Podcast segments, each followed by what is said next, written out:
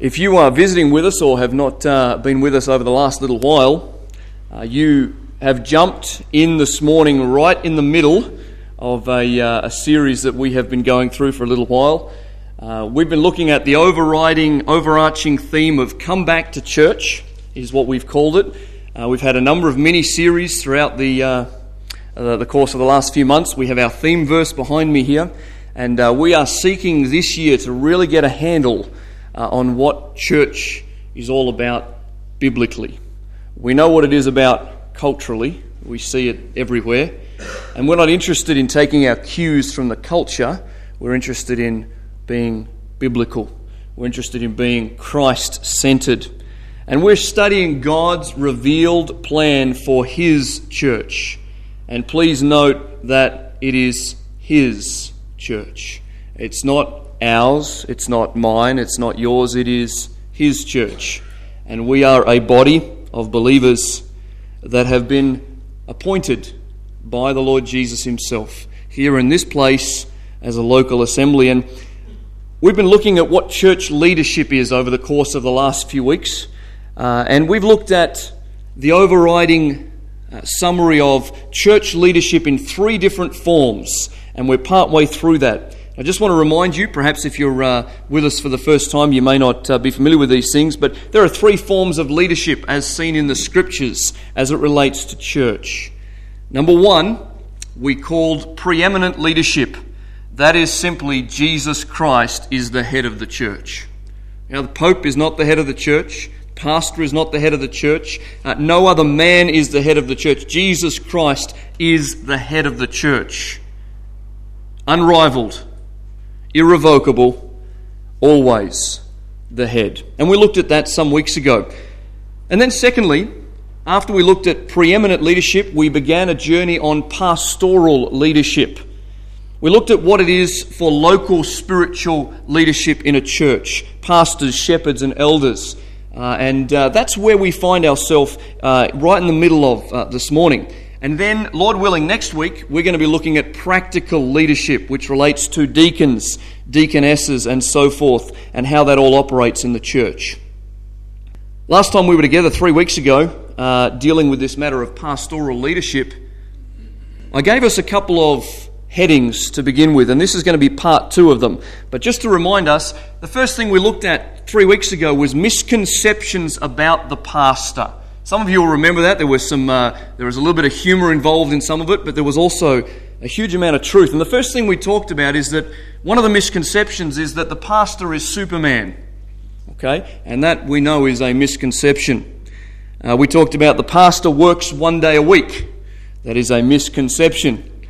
The pastor never has problems in his own private life and that was also a misconception. And we began looking at those things for a few moments. But then we quickly moved on to part two of that message, which was the biblical truths about the pastor. And in that, I explained to us, again, just to put us in the picture, that the pastor, the elder, and the overseer, and those other terms are all interchangeable. It's the same person. They're not different offices, it's the same function, it's the same person with different functions. And today I want to continue looking at biblical truths as it relates to the pastor. And I want to be very careful when we do this because it's always a little bit difficult whenever I have to preach on a subject like this because it relates directly to what God's called me to do. And so, what I want to do is try and remove myself from the picture. So, if you hear me talking about myself in the third person, don't think far out, he's fallen off the tree. I want to talk about what the job and the role and the criteria of the pastor is without making it personal, because I don't want it to be a personal message I preach to you. I want it to be something that we all understand uh, as we move forward, understanding what this definition of a pastor is. Before I do that, however, uh, I, thought I, wanted, I thought I'd share something this morning that I stumbled across this week. Some years ago, a research development company interviewed 1,050 pastors on various aspects of the ministry. Some of the results were quite outstanding and astounding, and they give a little bit of an insight into the life and ministry of a pastor. 1,050. And here are some results for you just to think about as we uh, get into this. Of the 1,050 pastors, 948 or 90% stated that they were frequently fatigued and worn out on a weekly or even daily basis. Of the 1,050 pastors, 935 or 89% of the pastors considered leaving the ministry at one time. 590 of the 1,050 said that they would leave if they had a better place to go, including secular work. Of 1,050 pastors that were surveyed, 808 or 77% felt that they did not have a good marriage. Of 1,050 pastors, 756 or 72% of the pastors stated that they only studied the Bible when they were preparing for sermons or lessons. This left only 38% who read the Bible for devotions and personal study. Of 1,050 pastors, 802 or 71% stated that they were burnt out and they battled with depression beyond fatigue on a weekly or even daily basis. Of 1,050 pastors, 399 or 38% of pastors said that they were divorced or currently in the divorce process.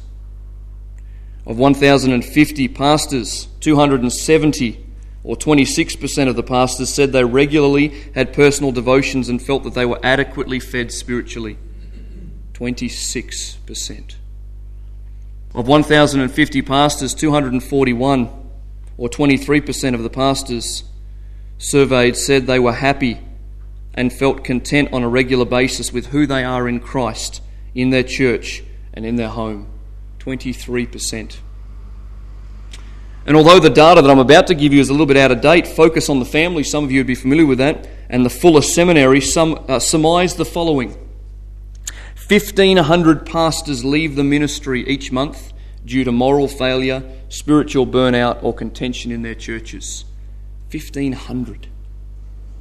50% of pastors' marriages will end in divorce. 80% of pastors feel unqualified and discouraged in their role as pastor. 50% of pastors are so discouraged that they would leave the ministry if they could, but they have no other way of making a living. 80% of seminary and Bible school graduates who enter the ministry will leave the ministry within the first five years. 80%. 70% of pastors constantly fight depression. Almost 40% polled said that they have had an extramarital affair since beginning their ministry. These are some fairly concerning statistics, aren't they? We don't look at statistics, we know that, but it's just an interesting uh, little test to see where things are at. It's fairly critical that we understand church leadership, isn't it? That I understand it, that you understand it, that we understand it, because the Bible makes it clear that God's calling is God's enabling, right? When God calls a person, He enables the person to fulfill that which He's called them to. So something is going wrong in our statistics. Either God didn't call those people, therefore He didn't empower them and they're falling away, or God did call them and those people are not living up to the standards of Scripture. It's very serious, isn't it? Church leadership. This isn't just something that we pass on by gently and uh, not give it a second thought. I want to preach a message this morning entitled Pastoral Leadership Part 2. And we're going to look first of all at the biblical qualifications of the pastor. Father, this morning, uh, there's limited time uh, and much information here. Uh, and Lord, uh, it's, it's a difficult subject for uh, me to uh, preach on. but Lord, I pray that you would enable and strengthen and help in this, that you would cause this not to be about individuals as much as understanding what the biblical criteria is for those whom you have called to the role of pastor, elder, overseer. Lord, I pray that you would uh, cause us here at Mount Cathedral Community Baptist Church to uh, understand our own calling, whether it be to uh, a full time ministry service or whether it be to supporting someone in full time ministry. Whatever the case, Lord, I pray that we would understand our role here uh, at this church, that we would be uh, in prayer and support uh, of those whom you have called to these roles, both here and all over the place. We thank you that you are still in the business of calling and enabling, strengthening and empowering for your work. We thank you for that. Lord, we uh, we listen to the statistics such as what we've just heard, and uh, our hearts are, are saddened at the thought of so many uh, men all over the place that, uh, Lord, have uh, left the ministry for many reasons. and Lord, we, we pray that you would strengthen those whom you've called. Thank you for this time in your word, and we look forward to all that you have for us in Jesus' name. Amen. So, before we turn in our Bibles, I just want to make a couple of quick comments here as it relates to biblical qualifications for a person who is called pastor. I'm sure you'll agree with this statement. We live in a society that loves to redefine God's order, His patterns for life, and His clearly defined commandments in God's Word. That's where we live. We live in that right now. Have we not recently, more recently, redefined marriage as a culture? Have we not redefined child rearing? Have we not redefined education, sexual orientation, abortion, morality, and so many other things? Have we not redefined those as a culture? We are slowly progressing down a downward spiral further and further. And Romans 1 tells us that it ends up in a terrible, terrible place. We know that from Romans chapter 1. We know that out there. But sometimes we neglect to realize that the church, for the most part, the church generally, has given over to this mentality as well. We've largely ignored God's will for His church as revealed in the scriptures. We seem to be just that little bit behind culture all the way. We're following culture, we're not necessarily following the scriptures as church on the whole. Today, I read time and time again in my emails every week. Today, we have pastors and church leaders who are openly engaged in homosexuality. And we're okay with that. I know we're not, but we're okay with that as church in a general sense these days. We have women assuming roles in the church that are exclusively male. Our church services are no longer about the glory of God and His Word. They're entertainment sessions that are filled with emotionalism and psychology. False teaching is rampant in the church, and the wolves are scattering the flock. Church is in a terrible state. How did we get here? How did we get to this place where we are now? Well, simply put, we got here because we left off the truth of God's Word. We deviated from God's revealed Word. That's how we got there. By lapping up what is culturally acceptable and by not keeping a close watch on the church leadership, we have ended up where we are. You see, a sure way to destroy a church is to bring its leadership undone. And the devil is working hard to destroy God's church. And his primary focus is on the leadership. Because the reality of it is, if he can bring about discouragement, dissatisfaction, scandal, or whatever the case may be in the leadership, very likely, unless God intervenes in a great way, the church will crumble because that's the way God designed it to be that there would be leadership, that there would be a shepherd and a flock, and when the shepherd is uh, uh, in, in a situation where he is removed from that or is discouraged, quite quickly things happen in a church, and we've all seen that in some sense. The devil is doing a great job. You see, what he's done is very, very clever. Today we have CEOs instead of pastors in a lot of places. We have men who are motivational speakers, but yet never refer to the Word of God.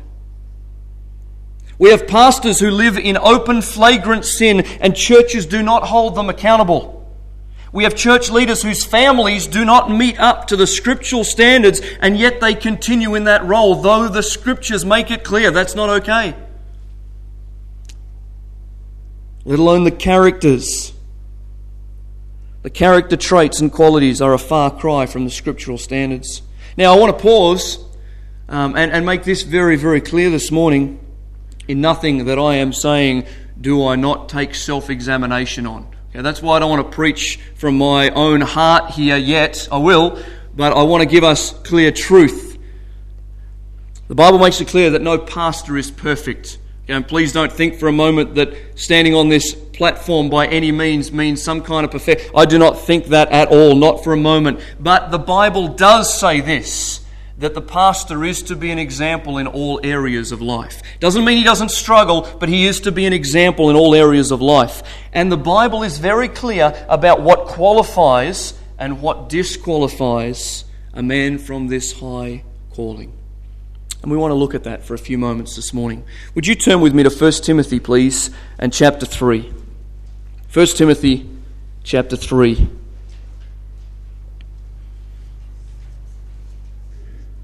You'll probably recall as you turn there that the book of Timothy is written by Paul the Apostle to Timothy, who is pastoring the church at Ephesus. And the entire intention of the book of Timothy, Paul says to Timothy, that you might know how you ought to behave yourself in the house of God, the church. The point of Timothy is this is how the church needs to run. This is how the leadership need to operate. This is how you need to operate, Timothy, Paul says. That's what the book's about. That's the context of what we're looking at here. Beginning in verse 1, reading through to verse 7, the Bible says, The saying is trustworthy. If anyone aspires to the office of overseer, he desires a noble task. Therefore, an overseer must be above reproach, the husband of one wife, sober minded, self controlled, respectable, hospitable, able to teach, not a drunkard, not violent, but gentle, not quarrelsome not a lover of money. He must manage his own household well with all dignity, keeping his children submissive. For if someone does not know how to manage his own household, how will he care for God's church? He must not be a recent convert, or he may become puffed up with conceit and fall into condemnation of the devil. Moreover, he must be well thought of by outsiders, so that he may not fall into disgrace, into a snare of the devil. Like you to turn to a complementary passage, a couple of books along, Titus chapter 1, please. Same goes for the book of Titus. Paul the Apostle writes to Titus with this purpose in mind Titus, I want you to go into this city called Crete and ordain elders or pastors in every city. And then he gives us a summary of what they look like. Titus chapter 1, if you'd find verse 5. This is why I left you in Crete, Paul says, so that you might put what remained into order and appoint elders in every town as I directed you. If anyone is above reproach, the husband of one wife, and his children are believers, and not open to the charge of debauchery or insubordination. For an overseer, as God's steward, must be above reproach. He must not be arrogant or quick tempered, or a drunkard, or violent, or greedy for gain, but hospitable, a lover of good self controlled, upright, holy, and disciplined. He must hold firm to the trustworthy word as taught, so that he may be able to give instruction in sound doctrine and also to rebuke those who contradict it. These two passages, when blended together, form 20, as I count, form 20 individual criteria for this person that is called pastor, elder, and overseer and you probably guessed it, I'm going to give you those 20. All I'm going to do is tell you what they are, summary of what they are, and then we're going to move on with maybe one or two little comments here and there. But I want us to understand when it comes to this role of pastor, the Bible is clear. The Bible has criteria involved in this. This is not just haphazard, God has a plan in mind. The very first thing I want you to note, if you turn back to 1 Timothy, we'll begin in 1 Timothy chapter 3. 1 Timothy chapter 3. First thing we note about the person that God has called to be the pastor is that this is an exclusively male calling. Now, I know that there may be some who will find this difficult this morning to hear, but I believe, having carefully studied the scripture, that God's calling of the person who is to be pastor of the preaching, as it relates to the public preaching, both mixed gender, is to be male. And I find that in 1 Timothy chapter 2 in particular, just before our text here, and verse 12, verse 11 and 12. Verse 11 says, Let a woman learn quietly with all submissiveness. I do not permit a woman to teach or to exercise authority over a man, rather, she is to remain quiet. Furthermore, in chapter 3, we read that in every case, all descriptive adjectives relate in a masculine form. Notice in chapter 3 and verse 1 if anyone aspires to the office of an overseer, he desires a noble task. An overseer must be above reproach, husband of one wife, and so on. As we go through, it is in reference always to he. Now, I want to pause for just a moment here because there is some misunderstanding today, perhaps even what some might think of what I think in relationship to this. I don't believe for one moment that the Bible forbids a woman to teach. In fact, in Titus chapter 2, it commands the older women to teach the young women in the context of the church. So we're not saying that a woman is not permitted to teach. But I do believe what we are saying is that the calling to pastor, to elder, to overseer is exclusively male. And there are some reasons that we will go into perhaps at another time. But I do believe that we are dealing here, first of all, with a male profession or calling. That's the first thing. Secondly, and significantly harder, we read in verse 2 an overseer must be above reproach. Another word for this would be blameless. In actual fact, if you want to summarize today, if you only get this when you leave, this is the summary. There is one category over here of blamelessness, which covers all of the different attributes that come under it, and the other category is able to teach. Those are really the two categories. They fall into those two categories, everything that we look at. Blamelessness deals with everything else that comes after this, and then there is the ability to teach and preach, divide the Word of God accurately. They're the two things, really, at the end of the day. Blamelessness. Nobody can point a finger at something in particular that is an ongoing issue in that person's life. Thirdly, we see in verse 2 the Bible says, the husband of one wife. Now, this has been in particular a sore point for many, many people over the years. And let me just simply put, after some years of study, my position on this particular uh, place has changed quite a great deal. As I grew up, I was told that this particular verse, that this particular uh, comment around a pastor means a couple of things. It means he can't be married more than once, so he can't be a divorced individual, and he can't be a polygamist. He can't have more than one wife. I don't believe that it's teaching either of those two things at all. I believe that based on the Greek word here, it literally means he is a one woman man. This is what this means. It means that that individual is focused on one person, not a whole gamut of other women in his life. He is focused on the one that God has given him. That is his primary calling and his focus. He is not gallivanting around the countryside and he's not chasing after or flirtatious or involved or engaged in that kind of relationship with other women apart from that of his wife.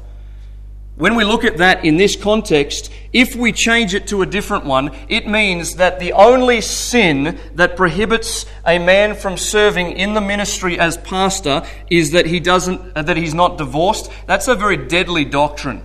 Because that means that the blood of Christ does cover everything, it does, but it prohibits something from a previous life outside of Christ. That's dangerous.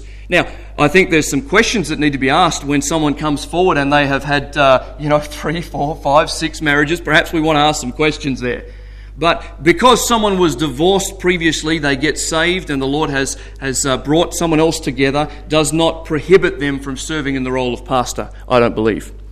But most certainly, they are to be a one woman man. Fourthly, 1 Timothy 3 and verse 2 says he is to be temperate He's to be sober minded. Our text here says, sober minded. Literally means free from wine. It's literally what the Greek word means free from wine. I believe that a pastor ought not to be a drinker. That's my personal position. I don't think the Bible prohibits a pastor from having a drink, but he is certainly free from the power and effect of wine in his life. Uh, I choose to not drink. Uh, that's my own personal choice. I don't think the Bible says you cannot, but I do believe with all of my heart that the pastor is not to be someone who is attached or addicted in any form to wine. Sober minded. 1 Timothy 3 and verse 2. Fifthly, we see here that he is to be self controlled. That is, that he is to curb his desires, his impulses of his flesh. He's not to be a slave of his passions. He's not to allow things to get out of order here. He's not to, uh, to be engaged in that which is addictive behavior of a fleshly nature. He's to curb his desires and impulses. Number six, the Bible says in verse 2 respectable. This is probably uh, better translated as of being of good behavior, well ordered, modest. It's the idea of one's life in their general discourse and their general life that it is an ordered life. That it's not, uh, it's not so haphazard and, and everything's going all over the place and nothing has any order to it. It's the idea of it being respectable. Someone looking on would not say, This person has just no idea how to live. It needs to be respectable, ordered, modest. 1 Timothy 3 2 says. And then in verse 2, we find our seventh aspect. He is to be hospitable, fond of visitors, inclusive of others, generous to guests. Uh, I have always found it a little bit difficult when I have gone to different places and I have noted that the pastor or the person who is fulfilling that role is not particularly interested in people, is sort of all right, I'll come in and I'll preach, and now I've done my duty, I'm out of here. And, you know, uh, there's no interest in the lives of people, there's no desire to be involved with people or, or find out what's happening in their lives and to be inclusive of those.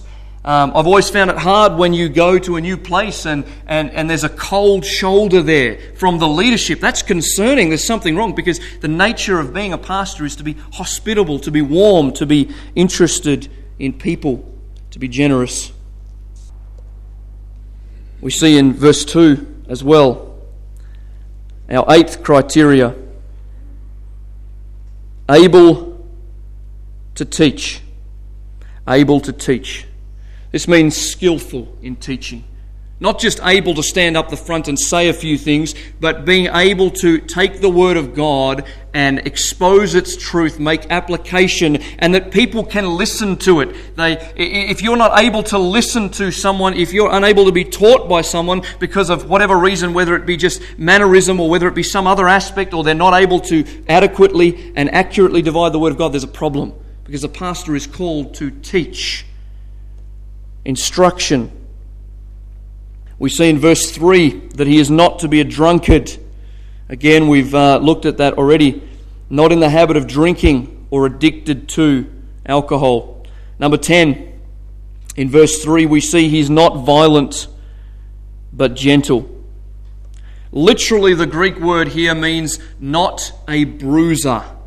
Not a bruiser. He doesn't wound others either physically, which I would hope would never occur, but certainly not verbally either. Not someone who is bruising another person. He's not assassinating other people's characters. His, his goal is not to go around and bring people down. Now, I have seen, I have read, I have witnessed people who, in order to get their own glory, are constantly looking to spit venom at others in order that they would look good. That is not to be part of a criteria for the pastor. Number 11 in verse 3, we see here not quarrelsome. By this, Paul means not contentious. He's not quick to fight. It's not you argue with me, the fists go straight up. You have a problem with me, and, and suddenly it's, it's a, a quick strike. That's not what the pastor's role is supposed to be. There's never a time where quick to quarrel ought to be there. I know some people who love controversy. They, they, they love it. They're energized by those people who would want to argue and debate. That's not how the pastor ought to be. Verse 3 we see he's not a lover of money. When I look around today, one of my greatest concerns when I see particularly men in so called high positions in church leadership on television or on the internet I see that there is beneath the surface a real love for money.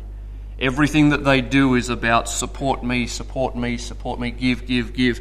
I was just just the other day. I was watching uh, on uh, YouTube. I was watching an interview with two individuals. I won't mention who they are, but they're well known. Uh, and the entire uh, interview, using scripture in bad context, twisted and suffocated so that no truth was seen. It was about providing money for them to buy a new jet. That's what the whole thing was about. And I looked at it and I, I, wept as I watched it, and I thought, there are millions of people who are looking at this who will literally pull out their wallet out of the goodness of their heart, and God bless them for being sensitive to that, but who will do that because these individuals are keen on one thing lining their own pockets out of the ministry of God. That's wicked. That's evil. That is not to be the case. Not a lover of money, not greedy, and not motivated by wealth. Cannot be the case. Number 13. 1 Timothy 3 4 says, He manages his own household well. This means that he governs well his home life. There's an order in Scripture. Paul says to Timothy, How can a man take care of the church of God if he cannot take care of his own family? Um, I appreciate uh, particularly the ESV's translation in Titus, because it actually says, and I believe it to be exactly what the Greek word means, it actually tells us that the pastor's children need to be converts. That's what it says in Titus chapter, uh, chapter 1 there. It says, His children are believers, believing children. Um, if that is true, if that's exactly what the Greek is supposed to be, there are a great deal of men who ought not to be in the ministry. Because God has said this is how it's supposed to be. Your family is a picture for the church. We ought to look at the life of a pastor, his wife, his children, his family, and say, Glory to God, that's how we want the church to be. Because that's the model. That's the model. They are operating in such a way. And yet, you know what's happened? And this is what's so dangerous about church today is that quite often the pastor feels so obliged by the people in the church that he spends all of his time working with the people in the church to the neglect of his family. And that's a very dangerous position. And that's at the fault of the pastor and the people. There needs to be a wonderful harmony between time spent at home and time spent in the house of God. Both need to happen, and they both are a picture we need to get that right. Manages his own household well, takes care of his family, and rules in a biblical manner. The pastor cannot be a dictatorial, my way or the highway leader in his own household. If he is that, it will transfer into the church. And that same leadership uh, rule and methodology will occur. And then we'll have a whole bunch of frightened people, just like a frightened wife at home, who's wondering, when is this all going to go wrong? That's exactly what will happen in the church. God has very, very specific criteria in relationship to the house and home of the pastor. Number 14 in 1 Timothy 3 and verse 6, we read here that he is not a recent convert. Literally, he's not green He's operating with some maturity and experience. There's always a danger in too quickly laying hands on someone for the ministry. Paul says that. Lay hands on no one quickly. Let's let them bud. Let's let them grow. Let's watch their life and maturity. Let God take them down the path a little ways. How are they going to be able to help others if they have not experienced some things themselves? Not a recent convert. Number 15, 1 Timothy 3 and verse 7. Moreover, he must be well thought of by outsiders. Well thought of by outsiders. Needs to have a reputation of integrity with unbelievers. Must be just and honourable in his dealings. I want to pause a moment and uh, just share with you. Uh, I can't quite remember when it was, perhaps uh, two years ago, maybe now. Uh, I called for uh, an elders' meeting because some circumstances had occurred in this township uh, whereby there were some, uh, some fairly harsh accusations made against me personally.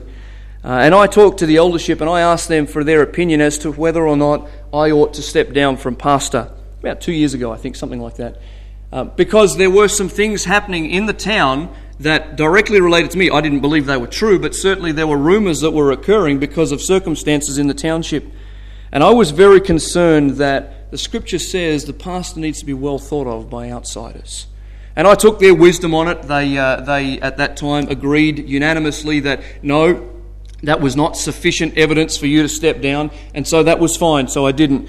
But that gives us an indication And I hate to make it personal, but it gives us an indication of what we ought to be doing as pastors and what you need to be doing as people looking at lives, looking at the life of the pastor, me looking at my own life, Terry looking at his life, and examining am I meeting this criteria?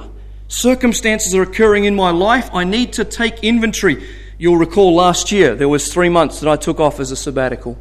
Um, that sabbatical was a time for me to re examine whether or not I met the criteria. Because there were things going on in my own heart, in my own life, uh, with all sorts of things in, my, uh, in the circumstances around me that caused me to think, am I effectively managing what God has called me to do here? Do I meet the criteria? Because God forbid that that should happen, and I know that I should not be in this role, and I continue. Can you imagine what that'll do for the church? Can you imagine how displeased God will be if the conviction on my heart or the conviction on Terry's heart is that we are not meeting the criteria and yet we press on? That's the most dangerous thing that could happen to a church. So we see they need to be well thought of by outsiders. If you'd quickly flick over to Titus, and I'll just show you the last five here that we see in Titus chapter 1 and verse 7.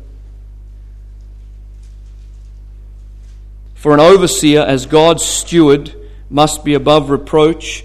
He must not be arrogant, arrogant, or quick tempered. This means that he is not self pleasing or self serving, self willed. He's not doing this his role and his responsibility for his own benefit. It deals with the motive of the heart. Now, that's a bit difficult because it's hard to know. You can't judge the motive of a heart. But after a while, you'll see is that person in this for themselves? Are they looking to do this for their own glory or for their own benefit in some way? The pastor's role and task is not selfish. He cannot be selfish in this. If his motivation is for his own personal good, then he fails to meet the criteria.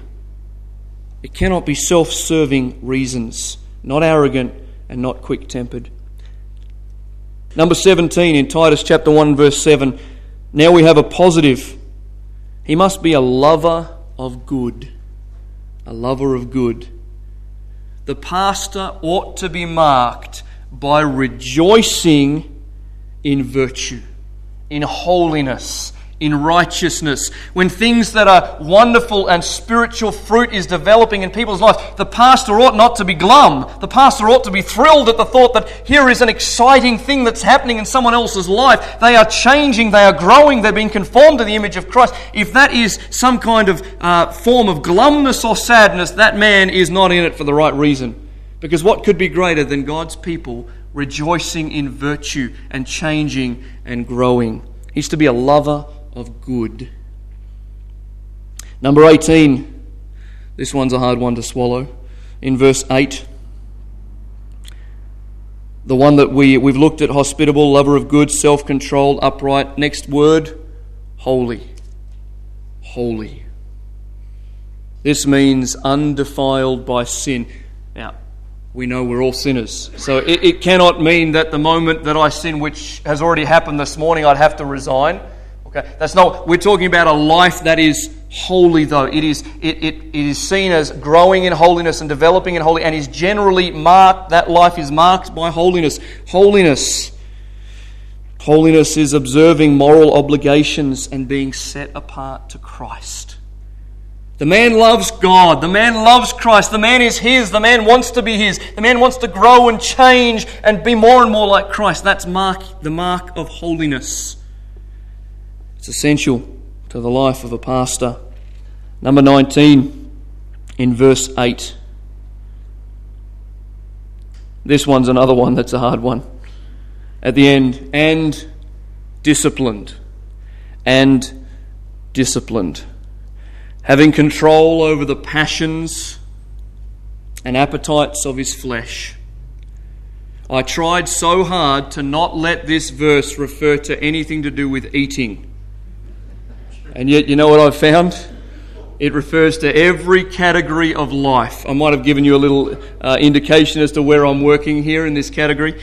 This matter of discipline is a life of discipline. As the Holy Spirit puts his finger on aspects of that life that require discipline, that require some loss, some removal, some amputation in order that you can serve more effectively for your people. I remember, I remember distinctly, I need to be very careful not to say who this is.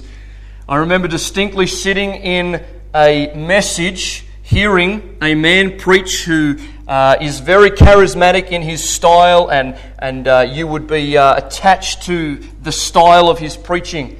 And I remember overhearing a person next to me many years ago say, This man has some wonderful things to say, and I'd listen if he wasn't so fat.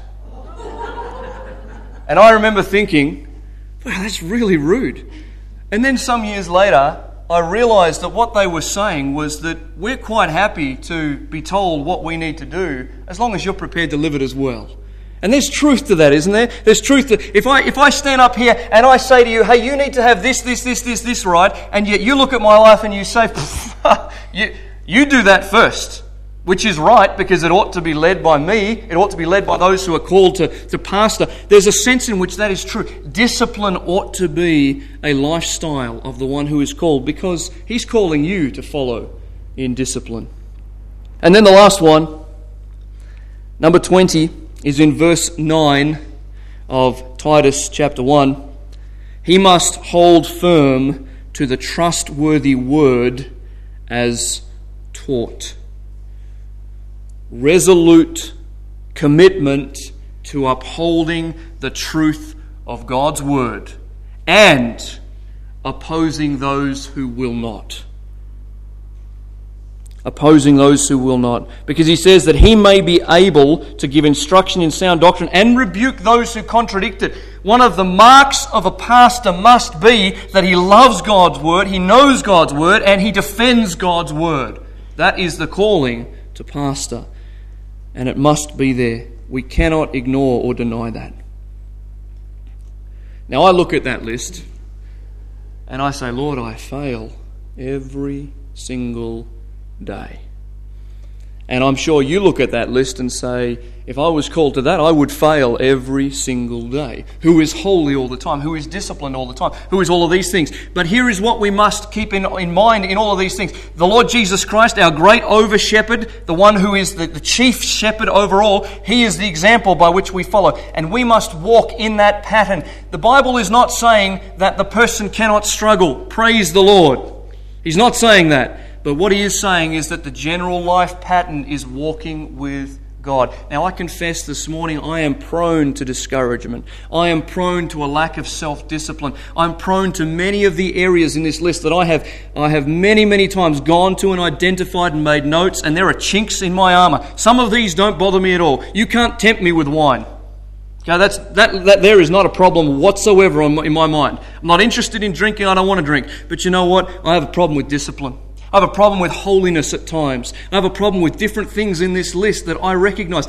But what you must do as a church, which we're going to get to in a minute, is you must take Terry's life and my life as those who have called to pastor here, and you must look at them regularly against this list and check and make sure that there is no deviation from this. Hey, there's a few speed bumps along the way, but these men who are called by God need to maintain this standard as they walk, in order that the church may flourish and that you may mimic their faith. That's what Paul is calling us to. Those are the qualifications of a pastor. Before we finish this morning, second and final point should only take a few minutes. Now comes to practicalities for you. It's all well and good for me to tell you all about what I need to be and what Terry needs to be from the Bible. Now, secondly, this is what we need to understand. What are the responsibilities of the church towards the pastor.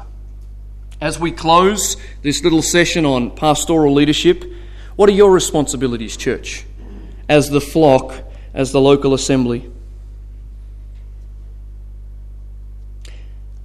We had almost no time to go through those 20 points, and I hope you're impressed with how quickly we went through 20 points. That's like record. But hopefully, you get this at least. God places a high emphasis on this calling to pastor. This is not just some little thing. This is the greatest and highest calling in all the world. I think it was Dr. Martyn Lloyd-Jones who says if God calls you to be a preacher, don't stoop to be a king. That's true. If you are not called to it, don't go anywhere near it. In fact, Charles Spurgeon said to his people when he was lecturing his students, he said, If God will let you do anything else, go do it. Don't be a pastor. But if he will not, you go with all the fire and the zeal and the power of God to do it. See, this is not a role filled with glory, it's a role filled with calling. God has called. I can wake up with certainty every day of my life and know that God has called me to this. If there were a way out, trust me, I'd be gone already. I've tried to quit that many times, but the Lord won't let me do that. That's how I know it's a call. You understand there's an emphasis on this calling and the standard of that calling in order to lead the flock. But there are responsibilities placed upon the church as it relates to the pastors. What are these? We're not going to have time to turn to these, so you'll have to uh, perhaps make some notes. The first thing that we see in the scripture is to appreciate and respect them. 1 Thessalonians 5:12 says this: "We ask you, brothers, to respect those who labor among you and are over you in the Lord and admonish you and to esteem them very highly in love because of their work. Okay? Like I said earlier, it's so hard to preach this because, in essence, what I'm saying is appreciate and respect me because I'm just such a wonderful. I'm not saying that. Okay. But it's hard to share this. You understand why? Can you imagine preaching something? so I'm not asking for this for myself. I'm saying this is what the scripture teaches your responsibility is like mine is before. Appreciate and respect. And it doesn't mean uh, this appreciation and respect and love, it's, it's not like the world does that. And it's not about patting someone on the back or it's not about false glory. It is about appreciating what God has given. It's not even about the individual. It's about we appreciate that God has provided and called someone for this assembly here and those assemblies out there and wherever else. We appreciate, we love, and we honor those people as those called to the highest calling in all the world. Number two, Obey them. Appreciate and respect them, firstly. Secondly, obey them. Hebrews 13 17 says, Obey your leaders and submit to them, for they are keeping watch over your souls as those who will have to give an account. Let them do this with joy and not with groaning, for that would be of no advantage to you. Now, it's normal that when uh, the, the pastor up the front says, Now listen, people, you need to obey your leaders. Everybody sits up a bit straighter and goes, Well, hang on a second, who do you think you are? Okay, here's what this means, okay? And just to clarify, if anybody says this to you, when the Bible speaks of obedience to leaders, it speaks only in relationship to that which is consistent with Scripture. Okay? I do not in any way, shape, or form have the right to tell you what car to buy what clothes to wear, unless they relate to scriptural patterns, scriptural teaching. That's different. But people go way too far with this. Pastors get up on their high horse and tell and instruct people to do things that have no relationship whatsoever to spiritual things. The only authority any pastor has as it relates to the church is in consistency with the scripture. Full stop. That's it. By the way, let me just say this. One day, and I'd like you to get your head in, in gear on this because this is massive and it, it, it, it bothers me a great deal and it breaks my heart a great deal too as I think about it. One day, Terry and I will stand before the Lord and we will give an account for this church. We will stand and we will give an account for our leadership in this church, for the way in which we administered love and care and compassion. Every word that I speak from behind this pulpit that is idle, I will give an account for and everything that I do by way of counseling with someone when I sit and I cry and I pray and I seek to counsel. And every time my motive is wrong and every time every time I give poor advice that is not scriptural all of that will one day be brought to my attention in glory not for condemnation but it will be for either reward or the loss of reward. And so Paul, who I believe is the author of Hebrews, says, Obey your leaders as it relates to the things of the Lord, because one day they're going to give an account for the decision that you made. Whoa, that affects me a great deal. And there's one thing that keeps me sober minded in this is that one day before my Lord and Judge, I will stand and give an account for my pastoring here, as will Terry. That is a huge, huge, huge responsibility. But importantly, obey them as it relates to the Scripture. The authority is the Word of God. Number three, support them.